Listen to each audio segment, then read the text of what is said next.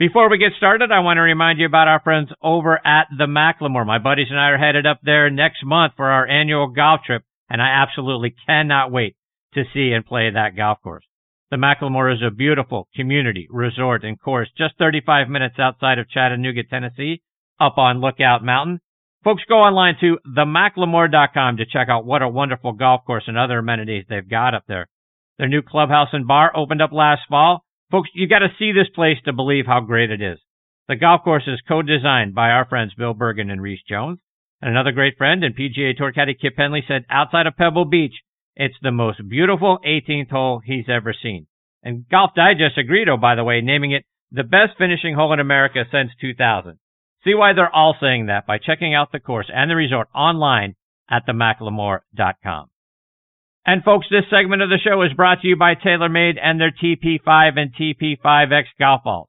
High draw? Check. Low fade? Check. Bump and run? Out of the sand? Flop shot? Guess what? Check, check, and check. No matter what shot you need to pull off, there's one ball that's better for them than them all, and that's the new TP5 and TP5X from TaylorMade. With a newly redesigned dimple pattern that decreases drag and increases lift, it's the number one ball in golf no matter the shot. So whether you need to hit it high over the trees, under, or even through them, hit TP5 or TP5X, the one ball designed to handle it all. Check them out online by going to TaylorMadeGolf.com for more information. All right, now back with me for the 49th time as our resident director of instruction, Tom Patri. Look out, Virginia, because Tom is on his way up to his new summer home at Farmington Country Club up in Charlottesville. So folks, if you're traveling up I-95 and you see a big white beast of a truck and it looks like a homeless guy is living in it, that's Tom.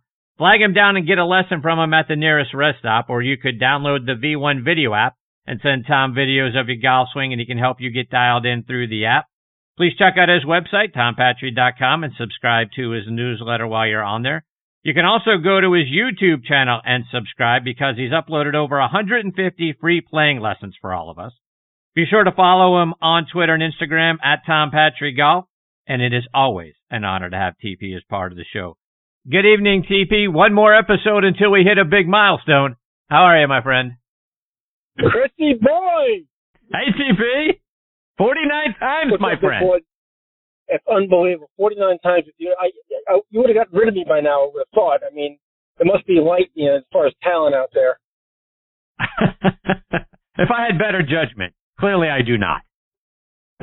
clearly not. TP, we've got a lot to get into tonight, and I want to start by getting a quick thought from you about the new PGA Tour incentive program that's going to pay $40 million to 10 players who they feel are moving the needle with sponsors and fans. It's about the players who move engagement on social media, bring eyes, clicks, and all of that to, to their tournaments. So I find it ironic that a player like Tiger, who has disdain for the fans and never really engage with them, may get a piece of that $40 million and probably won't play in a tournament this year. Or a guy like Rickie Fowler, who we all love and we are hoping that he finds his way and we're rooting for him to do it, but he could get a piece of that 40 million and not make a cut. What are your thoughts about that program? Chris, I think I think it's the tour's answer actually in disguise to this um, this alternate golf tour that's being proposed by some foreign money, um, a way to keep guys in the nest. I think it's the wrong way to go about it. But we, you know, you and I both know that social media drives so much of the wagon nowadays. Uh, I, I just question who's going to get the money and, and, and what their real influence is on the game. You know, Tiger could surely dip into that into that pot and maybe not see it up for the next year, year and a half. Rickie, who is a social media icon, you know, obviously doesn't look like he can make a cut right now. Uh, and then you look at a guy like Gary Woodland and the great influence he's had at the Phoenix Open a few years ago uh, with that young lady that he pulled out on the on that par three and, and it went viral. Now Gary's probably not in the top 15 in the world right now, and will he get left out? So I'm not really sure if they really thought this thing through and, and what the uh, what the ramifications could be. This this second proposed tour, you know, if, if guys did defect, I think the easy way to keep them in the fold, as long as you have all the powers to be in the room on the same page is to say, guys, you know, if, if you leave the PGA Tour and you go to this alternate tour, and in two years it folds up, you don't get to hop back on, right on right away. There's a penalty period. So I'm I'm not really sure this has really been thought through very well, and I I don't think we've heard the last of it yet, and and maybe how it will be organized, and how it will be pulled off. But uh, I, I don't think they're moving necessarily in the right direction with it. Tom, I want to talk about your career. You've been a teaching professional now for 41 years. Looking back at your time at Westchester Country Club and Friar's Head and the places that you've been, talk about your teaching resume and why you started TP Golf because we all owe a debt of gratitude for you for all you've meant to the game.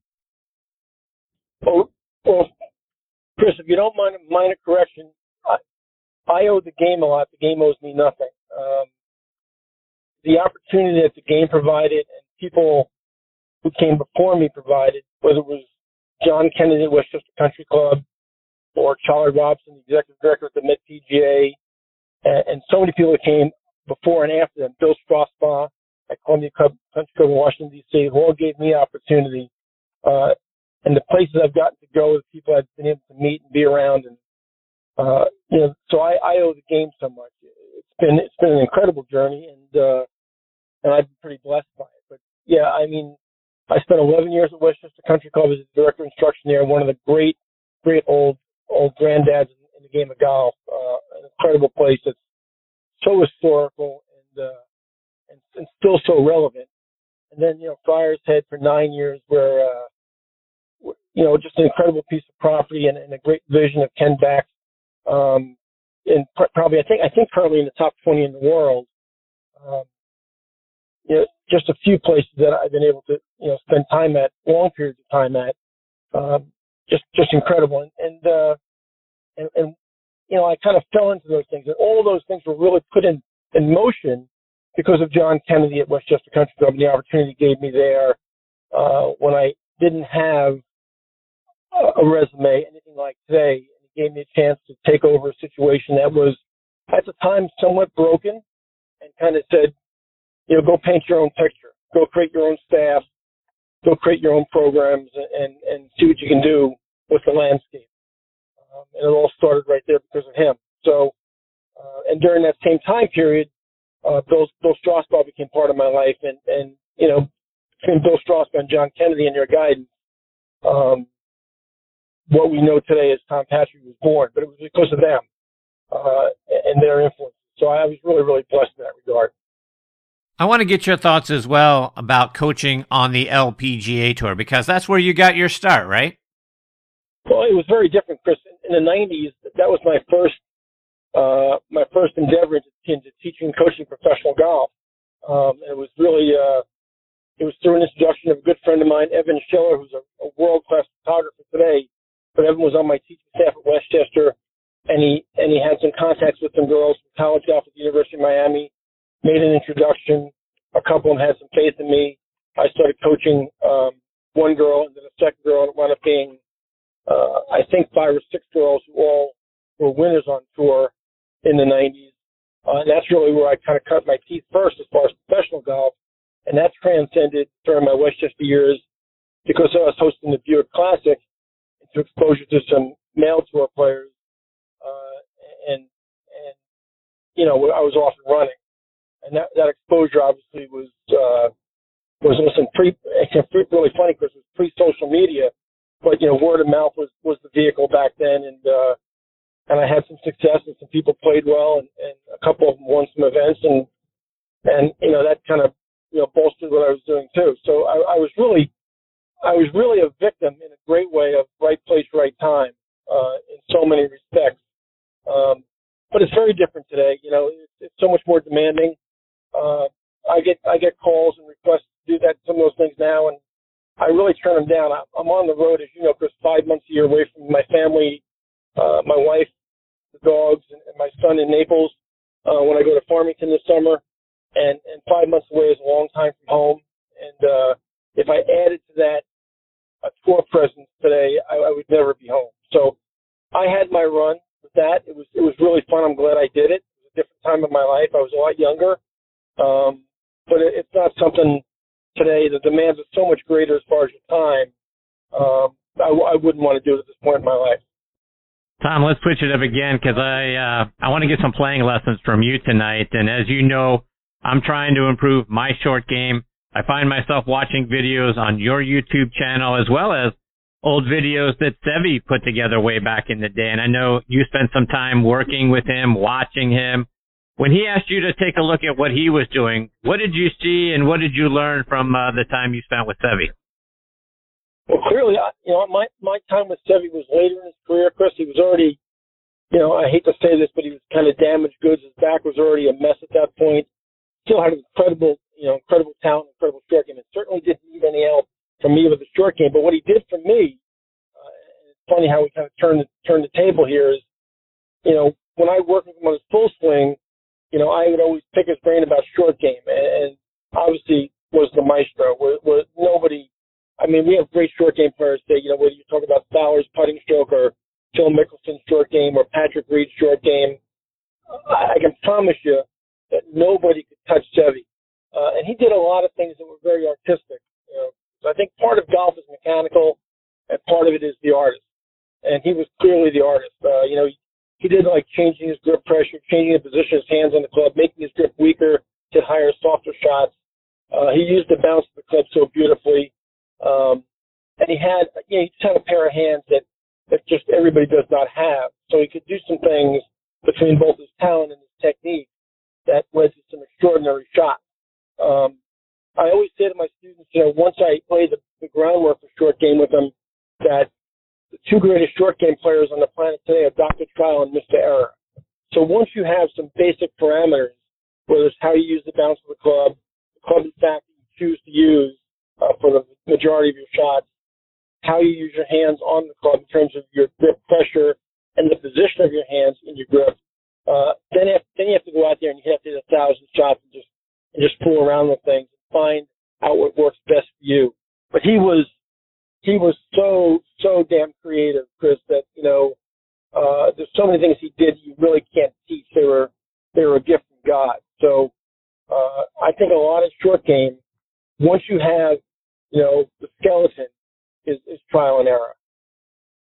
And Tom, as you mentioned with Seve, with the hands and grip pressure, we heard forever he had such incredibly soft hands, and and um, you put that to work certainly in, in the short game and his chipping and pitching. Talk about what that means. What does it mean when someone says, "Wow, he had soft hands"? Well, I, I think I think a lot of bad short game shots are driven by tension and too much grip pressure, you know, hands squeezing the club too tight and not allowing the wrists and the arms to swing and flow uh, in a relaxed manner. Uh, and I think that certainly to play the tour under pressure and hit shots like he hit, you know, he had to have put so much work into it and develop such a high confidence level that he could put his hands on the club in a way that, uh, you know, people who don't put the work in, don't put the time in, can't develop or, or reach that kind of level of confidence to trust their hands being on the club that lightly with such a low grip pressure. Um, there are no shortcuts, Chris. I mean, there just aren't. I, I know you, uh, as an avid golfer, I know you go out there, you know, 15 or 20 hours a week and hit those short shots and hit hit those bunker shots and pitch and chip shots. Because I know you're very dedicated to your game, but how many people really do that? Tom, I, you know, as as we talk about Seve and and, and uh, the grip pressure and the soft hands and the things and tension and all that sort of, I, I I've never asked you this before, but I, I want to get your take. 86 Masters. Seve's got the lead, obviously, in late in the back nine on Sunday. Hits a terrible shot on 15. It, it pulled it left. Obviously, it goes in the water. Why do you think that shot happened? You know, Chris, that I, I remember watching that live and you know, at that juncture in time, if you go back and watch that Masters unfold, I know you're a huge Augusta fan, and you know I am too. We've talked about that a lot off air together. Um, he hits that shot, I believe it was a four iron, on the green on 15. Jack never wins that golf tournament. It, it doesn't. Right. You know, it, that golf that golf swing changed the course of golf history at Augusta. Um, and it was so unlike Seve to hit a shot that he was, especially in that in that in that situation that he wasn't totally focused. You know, for him to hit a shot that poorly that unsolidly, um, he, you know, he got ahead of himself clearly. Um, any player hits that, any any player that's that world class gifted could have shot that poorly uh, is clearly not tuned in. Uh, but you know, the golf gods were shining on Jack. That was his time. And you know, not only that shot, Chris, that Seve hits on 15. But you know, if you remember clearly, Norman stood, stood in the middle of 18 fairway and only needed was a par to tie Jack to force a playoff. And he was at the height of his powers as well at that time, and hits that terrible second shot right of the bunker on, on 18 and makes bogey and Jack win. So a lot of things um, happen. And listen, I'm not taking anything away from Jack. He played an incredible, incredible last round of golf. Um, but those two players, you think about 1986, Severiano Ballesteros and Greg Norman hitting those two poor shots in that situation, and Jack wins. Just it was it was meant to be. Tom, you've done over 60,000 hours of instruction over your career so far, working with junior players, college players, kids like Jack the Whack that you brought on the show with you last year, and and those players plus you know everyday students, you know, out there winning junior events, college tournaments, or just a club championship. That has to be incredibly rewarding to see the people that you're working with winning at such a high rate. You know, you know, Chris, it is. I mean, you know, there's nothing probably more fun than a student at any level, whether it's a junior player, a college player, you know, a club champion, a member guest, you know, a, a player breaking 100 for the first time, uh, an absolute ranked beginner going out and hitting the first shot solid in the air. They're all rewarding on different levels. Um, and when you teach, you know, you teach golf primarily at the club level, recreational level now, and your and maybe your tour coaching career is over. You know, the thing that still drives your needle and gets you excited is when one of your people have success at whatever level it is. And certainly, I'd be lying if I didn't tell you that my juniors weren't the most fun for me. I've got you know, Jack the Whack, as you mentioned, is, is playing great golf, and he's you know he's only 15 now, but he's really doing well, and he's getting better all the time. Uh, uh, I've got a young lady named Macy Benson who won five events in a row last fall in Indiana. Uh, a young man named Maverick Conaway in, in, in Indiana who just finished second in a really, really big tournament in the Midwest. Um, uh, all, all those things are so much fun. You know, when you see kids uh, starting to excel, especially if they're kids that you really like and they're polite and they're hardworking and, and they have a passion for the game. So, yeah, nothing much better than that. So, Tom, uh, how different are things now versus when you know you were a junior golfer or back in your in your college days? We know the technology is different, but how else is is the game different from back then? Well, you know, I told you about the things I like, Chris. Let me tell you about some of the things I don't like. You know, back when I played junior golf, which is a long time ago, uh, there was no AJGA, there was no club fitting, there was no V1, there was no body tracker track or TrackMan. Um, and, and, you know, I, I, for example, myself as a public course kid, didn't have any exposure to a golf course. Uh, you know, I, I won 15 pretty big junior events. I won seven or eight amateur events. I won five or six college events and an NCAA. Um, I never had a golf lesson until I got out of college.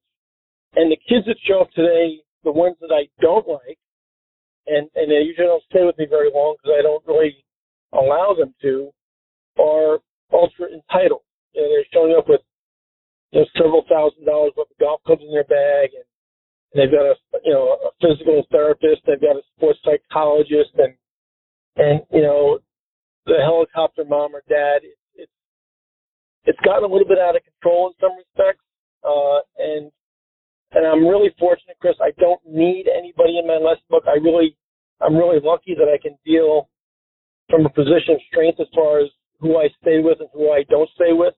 Um, I want kids who are, who you know, and I tell all my kids, no matter how good they are and where they want to go play in college, that the college we're going to choose is going to be education first and golf second. And I also tell them that if they ever say anything in front of me that's disrespectful to their parents, that they can they can leave that they're gone. So um, I've been blessed that my my kids that do stay with me are are really pretty good kids, and and I'm able to kind of pick and choose in that respect. And I've turned away some really good talent. They've gone to somebody else, and I wish them the best and hope it works out. But um, it's really different now. It's really different with the amount of money that is spent on junior golf and, and how much travel they do. Um, it's gotten a little bit, in some respects, out of control. I know we have a lot better technology. We've mentioned that today versus the rocks, stones, chisels, sticks that you played with when you were a kid. But with the advent of the AJGA and all of the tournaments that kids get to play in now as they grow up and advancing through junior golf and high school golf and college golf and all of those sorts of things, kids seem better prepared today for the pressure and being able to compete in tournaments as they get up through those levels and then through the Korn Ferry Tour, the Symetra Tour, the PGA Tour, and the LPGA Tour. Talk about that. Are kids better prepared now? And how are things different from a teaching perspective than they were back when you were coming up through the ranks? I think, Chris, I think all those things are true. I think the thing you failed to mention, in addition to everything you said, was that, you know, first came a guy named Arnold Palmer, then came a guy named Fred Couples, and then came a guy named Tiger Woods. And the popularity of the sport exploded. Uh, and the visibility of the sport because of TV exploded. And what happened is golf became cool. When I was in high school, you know, if you played golf, you were kind of the nerd. You were, you were kind of the, almost the outcast. Now, now golf is cool. So, you know, we got kids coming to the lesson team now that could be the high school quarterback. That could be the point guard on the basketball team. It could be the shortstop on the baseball team. Uh, this kid I have from, from Indiana, Maverick Conaway, is a really good athlete and a really good basketball player. Uh, you know, and he's he's six one and a half, six two, you know, tall and lanky, creates a lot of speed, uh, but he's a really good athlete. Um, so we also have kids coming to our sport now that we never had coming to our lesson key before. They're just really good athletes. We get to kind of cherry pick uh, some athletes that we never had we never had a chance to grab before. So you, you take all the things you just named and add the athleticism to the pot, and man, man, you know, dinner is served. It's really, really good. Tom, just a couple more before I let you go. And uh, like we talked about over the last couple of times you've been on the show, you've uploaded a lot of great content on your YouTube channel. Remind everyone what they can get when they go out there and subscribe to it. Yeah, you know, Chris, that YouTube channel has kind of grown from uh, nothing in the past two years to about 150 um, video tips, uh, some lengthy, some not so lengthy short game, full swing, course management, sports psychology, uh, you know, some some some stories about the game of golf, sports psychology. Uh, I try to you know create a. I'm trying still trying to create and add to uh, videos to that channel that encompass every aspect of the game of golf, and it's just a place where people can go for totally free content and uh, kind of stick their nose in there, subscribe to it, and and and have some fun with it. Um, it's been fun to record some of those things. I've got about 25 more left to edit so far. They'll be added probably by the end of June, and then I'll probably film another 25 to 50 over the summer, hopefully. Um, just keep growing that growing that channel, but it's, it's a fun place for people. And Tom, let everybody know how they can stay up to date with the great things that you're doing. Again, on your way up to Virginia here before long. Uh, let them know how they can find you and then follow you on social media as well. Yeah, Chris, all the regular places. First of all, the website is just tompatri.com, really simple. But we have we have you know we have space on LinkedIn, Instagram, two Facebook pages, Twitter, um, and then obviously they can subscribe to my newsletter, which goes out four times a year, and they can subscribe to that via uh, via the website. Um, but as I always do when we when we cut us cut, cut us each other loose at the end of the show, um, we should also thank Chris Mascaro for everything he does for the game of golf every every Tuesday night at eight o'clock. Uh, you have Percha on next, one of the great swingers of the club of all time. Actually, Percha is his generation's Adam Scott, and to have people like him share their knowledge and their wisdom because of Chris Mascaro is is something we should be grateful for as well. And, and next show is number fifty, pal. So I, I expect you know a birthday cake, maybe champagne, maybe sent to the house in farm in, in, in Charlottesville maybe at the front door. So uh, you're doing a, a hell of a job, pal. It's always fun being on with you. No, oh, I love you, TP. You know that, and uh, and my condolences to you, to your lovely wife who has been stuck in traffic with you for hours. I can only imagine how excruciating that's been for for the lovely Mrs. Patri, but um, I'm sure that uh, that uh, she'll get through it and uh, and have a big party once uh, once the white beast is pulled out of the driveway. So good for her. I know good days are coming for her. And really, that that uh, the folks up in Charlottesville, Virginia, are going to be very lucky lucky once the the white beast pulls up up there. Uh, I'm sure the the key the uh, the gross um, handicap margin is going to come way down for the folks in Virginia because Tom Patri is now going to be in that state. So I look forward to catching up with you soon, my friend. You're the best. You know I love you. Chris, nice ballot. Nice to know. Have a great night. See you, Tom. That's the great Tom Patri, folks. TomPatri.com. P-A-T-R-I is the spelling of his last name. And Tom Patri Golf on Instagram and Twitter. And uh, subscribe to that uh, that YouTube channel, folks. TP has put out, like I say, it's, it's at least 150. And it's free content for you. And it takes you all over the court from, from tee to green, putting strategy and all that sort of stuff. It's going to really improve your game. And uh, I would never say this to TP when uh, we're on the air together, but the folks up in Charlottesville, you guys are in for a treat. You're gonna get uh, you're gonna get probably one of the best in the game for sure. Uh, and he's really gonna come up there and make a big impact on people's golf. You heard it. He was in Indiana last summer, and you, you heard him talk about some of the players, some of his junior players that are now having tremendous success. People down that go and see him in uh, in Naples and Fort Myers, and even as as far north as as New York. And you as you heard TP say, that's where he's from. So he goes back up there and he's got students that are, uh, that are really doing some amazing things there. And folks, you, you heard it on this show first and you might have heard it on TP show if you, if you, uh, followed him on his Instagram live show. Jack the that kid is amazing. 15 years old, kid's shooting in the upper 60s, low 70s and, and winning tournaments. Uh, that kid's going to be making some noise, uh, and, whether it's at college Korn Ferry Tour and one day the PGA Tour. I got a lot of faith in that kid. He's got a tremendous swing thanks to Tom Patri.